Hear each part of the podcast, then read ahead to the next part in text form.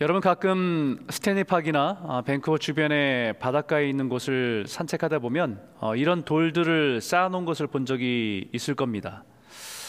아, 불가능해 보일 것 같은 이 돌들을 아, 무게 중심을 찾아서 이 돌들을 쌓아놓은 것들이죠. 어, 이런 일을 하는 사람을 밸런스 아티스트라고 부릅니다. 캐나다에 특별히 세계적으로 유명한 사람이 있는데 마이클 그랩이라고 하는 사람이 굉장히 유명하더라고요. 참 이것을 보면 신기에 가까운 아름다운 작품을 만들어내는 특별한 재능을 가지고 있다는 것을 알게 됩니다. 여러분 한 개의 돌을 이렇게 무게 중심을 찾는 것도 어, 되게 어려운데 두 개 이상의 돌들을 무게 중심을 찾아서 또 그것을 조화롭게 맞추는 일은 정말 어려운 일입니다. 그것을 하는 것을 가만 보면 몇 시간 동안 그것을 붙들고 집중해서 절묘하게 무게 중심을 맞춰서 전체의 균형이 맞을 때 완성되는 모습을 보면 아, 정말 예술입니다. 너무 아름다워요. 이것은 균형의 아름다움이라고 할 수 있습니다. 균형은 사람이 살아가는 모든 삶에서 정말 중요하다는 것을 많이 깨닫게 됩니다. 사람의 몸, 사람의 건강, 결국 균형이 깨어지면 문제가 생기는 것입니다. 신체의 균형이 자기도 모르게 깨어지면 어느 순간 보이지 않는 곳에서 문제가 터져 나오기 때문입니다. 뿐만 아니라 우리가 식생활 먹는 것, 식생활에도 마찬가지죠. 균형 있는 영양 되지 않으면 처음에는 아무 문제가 없는 것처럼 보여도 결국 과잉과 결핍이 만들어내는 질병이 나타나기 때문입니다. 많은 사람들이 무리한 다이어트를 통해서 빠른 시간에 다이어트를 하려고 하는 것 중에서 처음에는 효과가 있는 것처럼 보이지만 결국 몸의 영양분의 불균형으로 인해서 위험을 초래하는 일들도 있습니다. 그런 의미를 생각해 보면 어, 우리가 살아가는 세상은 이 균형이 참 많이 깨어져 있습니다. 하나님께 창조하시고 보시기에 좋았다라고 말씀하신 세상은 조화와 균형이 완벽한 상태의 아름다움이었습니다. 그러나 죄는 그 모든 질서와 균형을 다 깨뜨려 버렸습니다. 하나님과 인간과의 관계, 또 인간과 인간과의 관계, 그리고 인간과 모든 자연과의 관계, 그 모든 관계에 균형이 있고 조화롭던 것들이 죄로 인해서 다 깨어져 버린 것입니다. 게다가 우리가 살아가고 있는 지금의 세상은 정말 무질서와 혼돈 그 자체입니다. 사회를 건강하게 유지해야 하는 균형이 깨어져 버려서 이곳저곳에서 일어나는 갈등이 심각한 상태가 지금 우리가 살아간 세상이지요. 국가와 국가가 민족과 민족이 인종과 인종이 이념과 이념으로 세대와 세대가 대립과 갈등이 심각한 수준으로 나타나 있습니다. 결국 이 모든 균형이 깨어진 세상은 불안과 혼돈으로 가득 차게 되었습니다. 마치 폭풍 치는 바다에 떠 있는 배 위에 서 있는 것 같다라는 생각을 하게 됩니다. 이런 시대 속에서 균형 잡힌 그리스도인을 살아간다는 것은 참으로 어려운 일입니다. 왜냐하면 자신도 모르게 한쪽에 치우쳐 있을 수 있기 때문입니다. 쉽게 말하면 잔잔한 바다 위에 떠 있는 배 위에서는 중심을 잡는 것은 그렇게 어렵지 않습니다.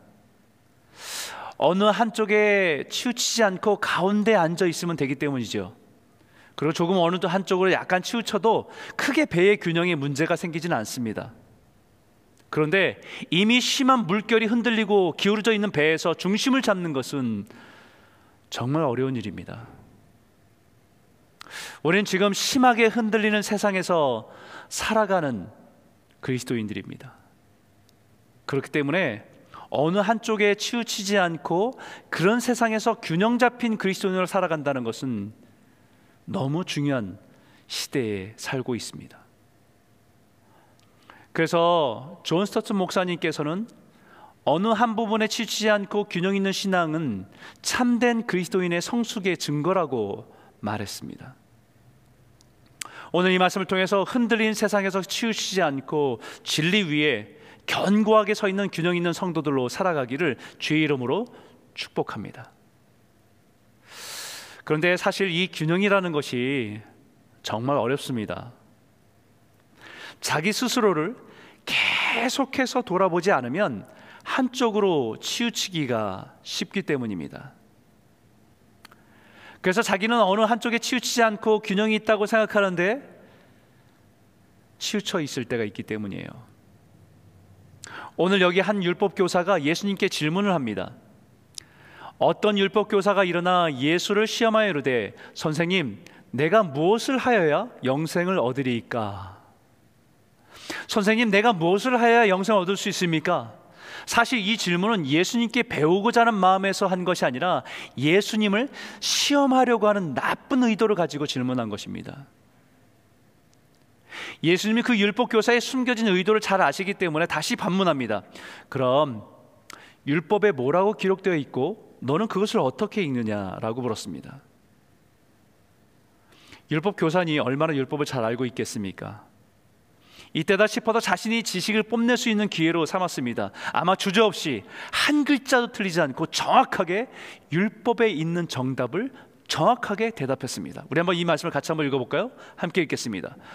대답하여 이르되 내 마음을 다하여 목숨을 다하며 힘을 다하며 뜻을 다하여 주 너의 하나님을 사랑하고 또한 내 이웃을 내 자신과 같이 사랑하라 하였나이다.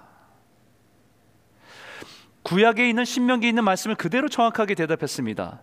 그러자 예수님이 다시 묻습니다. 예수께서 이르시되 내 대답이 옳다. 이를 행하라. 그러면 살리라 하시니. 여러분 이 예수님의 대답 속에서 예수님 말씀 속에서 우리가 한 가지 깨달아야 되는 것은 우리의 삶에 아는 것과 사는 것의 균형이 온전한 그리스도인이라는 것입니다. 이 율법 교사가 선생님이 대답했을 때 예수님의 대답이 내 대답이 옳다 딩동댕 정답 이러실 줄 알았습니다. 율법 선생님 자기 나름 칭찬과 기대를 칭찬과 인정을 기대했을 것입니다. 그런데 예수님은 그 뒤에 분명하게 일을 행하라. 그러면 살리라. 이 대답이 이 율법 선생이, 선생이 예수님께 나와서 선생님 내가 무엇을 하여야 영생을 얻을 수 있습니까? 라고 하는 질문에 대한 예수님의 분명한 대답입니다. 이 분명한 대답 속에 담긴 의미는 아는 것과 사는 것의 균형을 말씀하고 계신 겁니다. 이것은 지식과 행함의 균형입니다. 호세 선제를 통해서 우리에게 말씀했듯이 내 백성이 지식이 없으므로 망하는도다라고 말씀하듯이 하나님에 대한 지식이 없으면 자기 마음대로 행하기 때문에 그것도 위험합니다.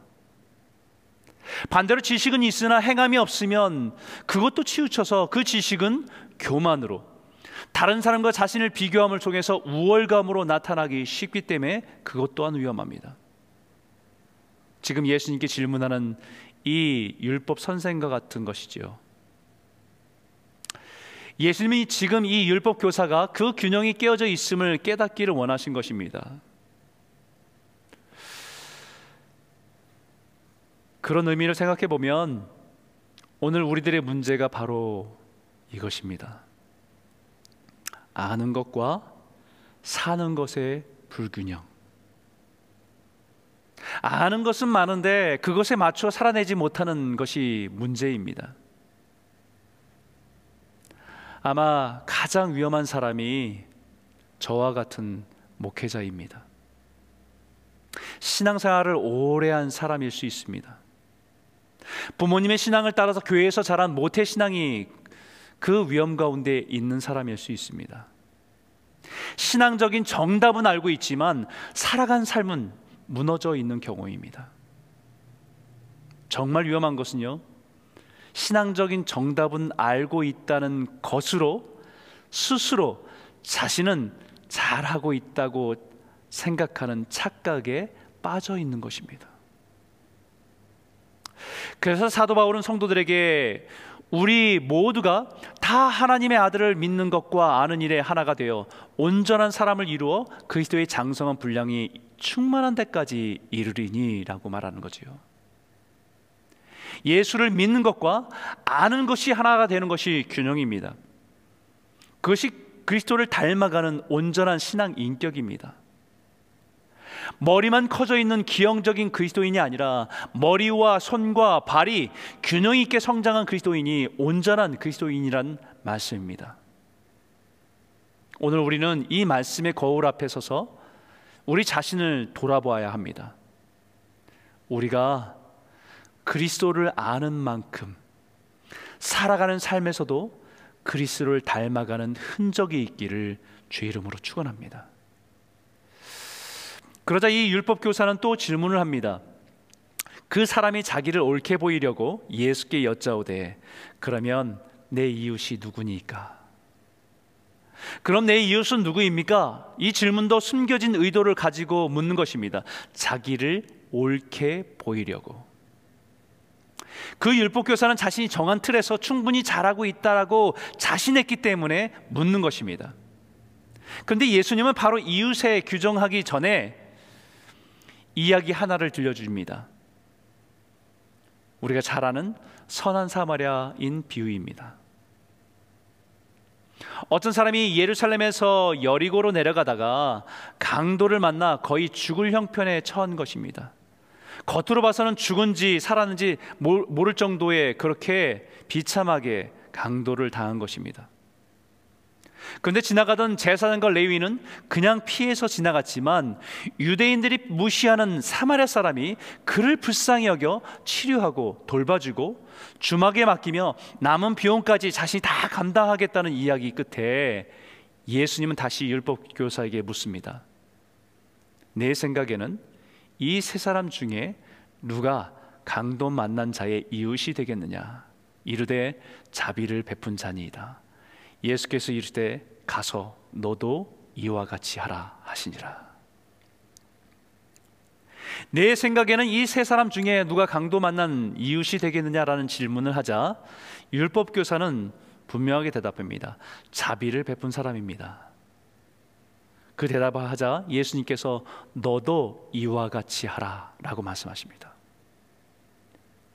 이 말씀 속에서 우리가 한 가지 또 붙들어야 될 그리스도인의 균형은 하나님의 사랑과 이웃 사랑의 균형은 온전한 그리스도인의 두 날개와 같다는 것입니다. 이 말씀을 통해서 예수님께서 율법 교사와 우리에게 말씀, 무엇을 말씀하는 거냐면 하나님의 사랑과 이웃 사랑의 균형, 예배의 삶과 우리의 살아간 삶의 균형을 얘기하고 있는 것입니다. 이 어떤 사람은 예루살렘에서 예루 여리고로 내려가는 사람이라고 되어 있습니다. 그 말의 의미는 그 사람은 예루살렘에서 하나님께 예배하고 자신의 집으로 돌아가던 유대인이란 말입니다. 그리고 동일하게 예루살렘에서 예배를 잘 섬기고 돌아가던 제사장과 레위인은 그 강도를 만난 죽어가던 사람을 피하고 지나갔다는 것이에요.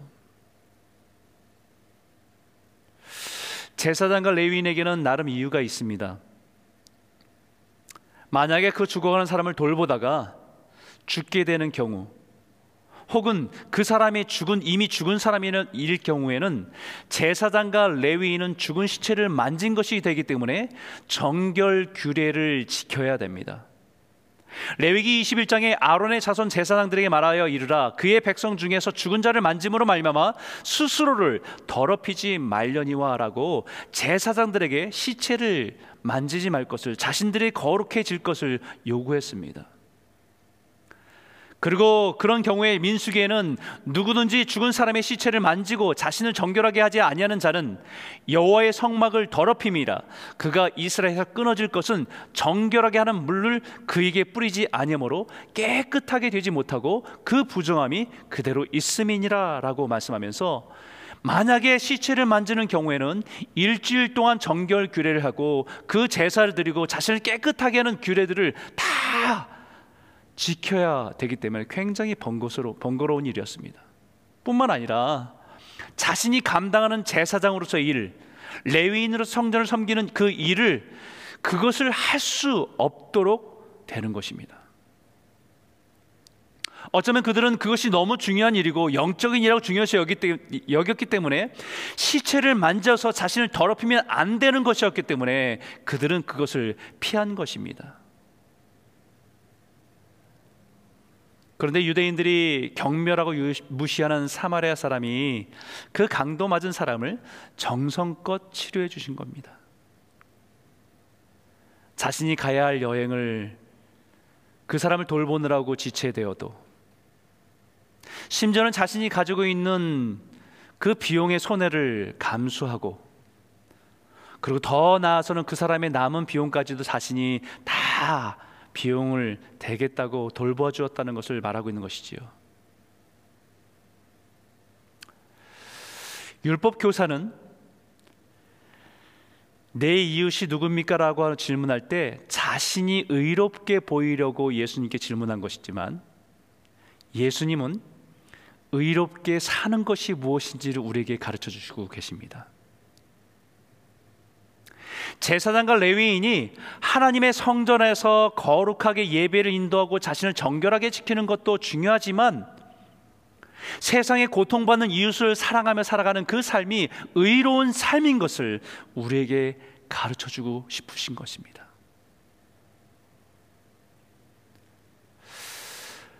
코로나로 인해서 한국 교회는 이 딜레마에 빠졌습니다. 하나님께 예배드리는 것을 목숨처럼 지키는 것과 사회와 이웃을 위해서 그 예배는 잠시 멈추고 온라인으로 예배드리는 것 사이에서 딜레마에 빠졌습니다. 그 딜레마에서 마치 제사장과 레위인처럼 코로나로 강도 맞은 이웃을 나의 경건과 거룩과 의로움을 지키기 위해서 외면한 것이 되어버린 것입니다. 하나님을 사랑하는 것과 이웃을 사랑하는 것의 균형을 잃어버린 것입니다. 예배와 삶의 균형을 잃어버린 것입니다. 율법 교사의 질문은 그러면 나의 이웃은 누구입니까? 라고 질문했습니다. 그러나 예수님의 질문은 누가 강도 만난 사람의 이웃이 되겠는가? 라는 질문입니다. 율법 교사의 질문은 나에게서 출발합니다. 늘 자신의 생활 영역에서 만나는 사람들, 또 자기의 자기와 다른 율법 교사나 서기관들 아니면 바리새인들 그 테두리에 있는 사람들을 생각했을지 모릅니다. 그들을 이웃이라고 생각하며 특히 갈등하거나 원수 맺고 살아간 사람은 없으니까 나름 잘하고 있다고 생각했을지 모릅니다.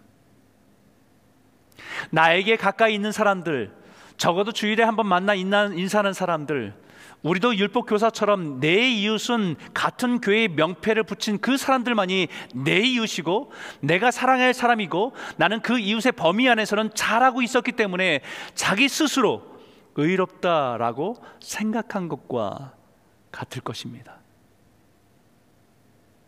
그런데 예수님의 질문은 누가 강도 만난 사람의 이웃이 되겠느냐 하는 것입니다. 출발점이 다릅니다. 누가 이웃인가라는 질문의 출발점이 내가 아니라 강도 맞은 사람입니다. 고난당한 사람입니다. 누가 코로나로 인해서 고통받고 있는 사람의 이웃인가? 누가 이 시대에 여러 가지 경제적인 어려움들, 여러 가지 환경의 어려움들, 질병의 어려움으로 고통받고 있는 사람의 이웃인가?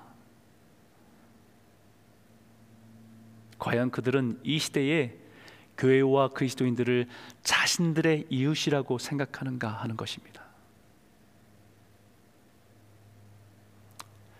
현장 예배를 목숨처럼 지켜야 함을 주장하는 분들도 이야기가 틀리지는 않습니다. 우리는 역사 속에서 신사 참배, 일제히 신사 참배를 거부하면서 예배를 지켰습니다. 공산당의 무거운 압제 속에서도 예배를 포기하지 않고 예배를 지켰습니다라고 말합니다. 그런데 우리는 한 가지 질문해야 됩니다. 우리는 과연 무엇을 손해 보았는가 하는 것입니다. 당신은 금지된 예배를 드리다가 문제가 생기면 내가 감옥에 가는 것이었고 우리 가족이 순교하는 것이었고 우리 교회가 불태워지는 것이었습니다. 그러나 지금은 누가 고통을 당하고 누가 손해 보고 있는가 하는 것입니다. 선한 사마리아인은 자신의 시간을 지체하고 자신의 소유를 깨뜨리고 자신의 물질을 손해 보면서까지 그 고통받는 자에게 이웃으로 서 있었던 것입니다. 예수님께서 누가 강도 맞는 사람의 이웃이 되겠는가라는 질문에 율법 교사가 이르되 자비를 베푼 자니이다. 예수께서 이르되 가서 너도 이와 같이 하라 하시니라. 자비를 베푼 사람이라 라고 대답했을 때 예수님께서 가서 너도 이와 같이 하라 라고 말씀하십니다. 고난 당한 사람의 이웃은 자비를 베푼 사람입니다. 선한 사마리아인처럼 자신이 희생한 사람입니다. 여행이 지체되고 물질적인 손해가 있고 추가적으로 드는 비용까지 자신이 다 감당하겠다고 약속한 사람이 그 고난받는 사람의 이웃입니다.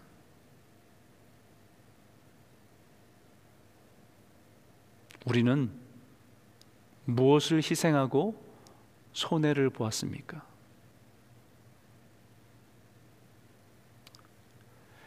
세상에서 교회와 그리스도인들을 우리 이웃이라고 생각할까요? 하나님을 사랑하는 일이라고 생각되는 일에는 최선을 다하고 있지만 이웃을 사랑하는 일에 대해서는 무관심한 모습은 아닌가? 지나치게 한쪽으로 기울어져 있는 것은 아닙니까?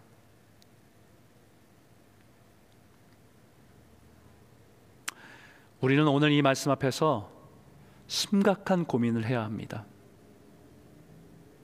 코로나로 인해서 세상은 우리의 영적인 실체를 적나라하게 다 드러나게 하는 시간입니다. 아니, 오히려 우리가 다시 영적인 균형을 잡을 수 있도록 주신 기회이기도 합니다. 저와 여러분이 하나님을 사랑하고 내 이웃을 사랑하는 이 균형을 다시 회복하여 아름다운 그리스도인으로 온전히 서는 복된 성도들이 다 되시기를 주의 이름으로 축원합니다. 세 번째는 묵상과 삶의 균형은 온전한 그리스도인의 중심입니다. 묵상과 삶의 균형입니다. 이것은 온전한 그리스도인의 핵심이고 중심입니다. 예수님께서 마리다, 마르다와 마리아의 가정에서 일어난 이야기를 소개합니다. 마르다는 예수님을 초대해서 열심히 일하고 있고 마리아는 예수님의 발 앞에서 앉아서 예수님의 말씀을 듣고 있는 상황입니다. 마르다는 준비하는 일이 많아 마음이 분주하여서 마리아가 미워 보이기 시작합니다. 심지어는 예수님께 마리아를 좀 혼내달라고 왜 언니를 돕지 않냐고 가서 도우라고 말씀해 달라고 요청까지 합니다. 근데 예수님은 그 마르다에게 이렇게 대답하십니다. 우리 한번 같이 한번 읽어볼까요? 주께서 대답하여 이르시되 마르다야 마르다야 내가 많은 일로 염려하고 근심하나 몇 가지만 하든지 혹은 한 가지만이라도 족하니라 마리아는 이 좋은 편을 택하였으니 빼앗기지 아니하리라 하시니라 여러분 사람이 마음이 분주하면요 삶의 균형이 깨어집니다. 분주하다는 뜻은요 무엇인가에 끌려다닌다라는 뜻입니다. 사람들 자신들이 정신없이 바쁘게 살아간다는 것을 오히려 자랑하며 말합니다. 그러나 마음이 분주해지면 우리 마음, 말과 행동이 거칠어지기 쉽습니다. 가족에게도 배우자에게도 자녀에게도 거칠어지기 마련입니다. 예수님은 마르다에게 내가 많은 일로 염려하고 근심하나라고 말씀하듯이 마르다의 마음이 염려와 걱정과 근심으로 채워져 있음을 말씀하시는 것입니다. 염려는 매립나라는 단어인데 마음이 산란한 상태입니다. 혼란한 상태입니다. 바로 그 염려와 근심이 우리의 삶을 분주하게 만드는 것입니다. 그렇기 때문에 우리는 묵상과 삶의 균형이 필요합니다. 예수님도 너무 바쁘셨어요. 성경에 식사할 겨를도 없을 정도로 바쁘셨지만 예수님께 예수님께서 놓치지 않으신 것은 새벽마다 기도하러 산으로 오르시고 하나님 앞에 잠잠히 머무는 시간을 가장 중요하게 여기셨다는 거예요. 여러분 완전하신 예수님이 그 분주한 삶 속에서 분주하지 않고 균형을 지키고 평강을 지키며 사역을 할 수 있도록 날마다 하나님 앞에 엎드리는 것을 소중히 여겼다고 한다면 하물며 우리 같은 사람들이 불안한 우리 같은 사람들이 기도와 묵상 없이 삶을 균형 있게 일과 생활을 균형 있게 잘할 수 있다고 생각하는 그 자체가 교만 아닙니까?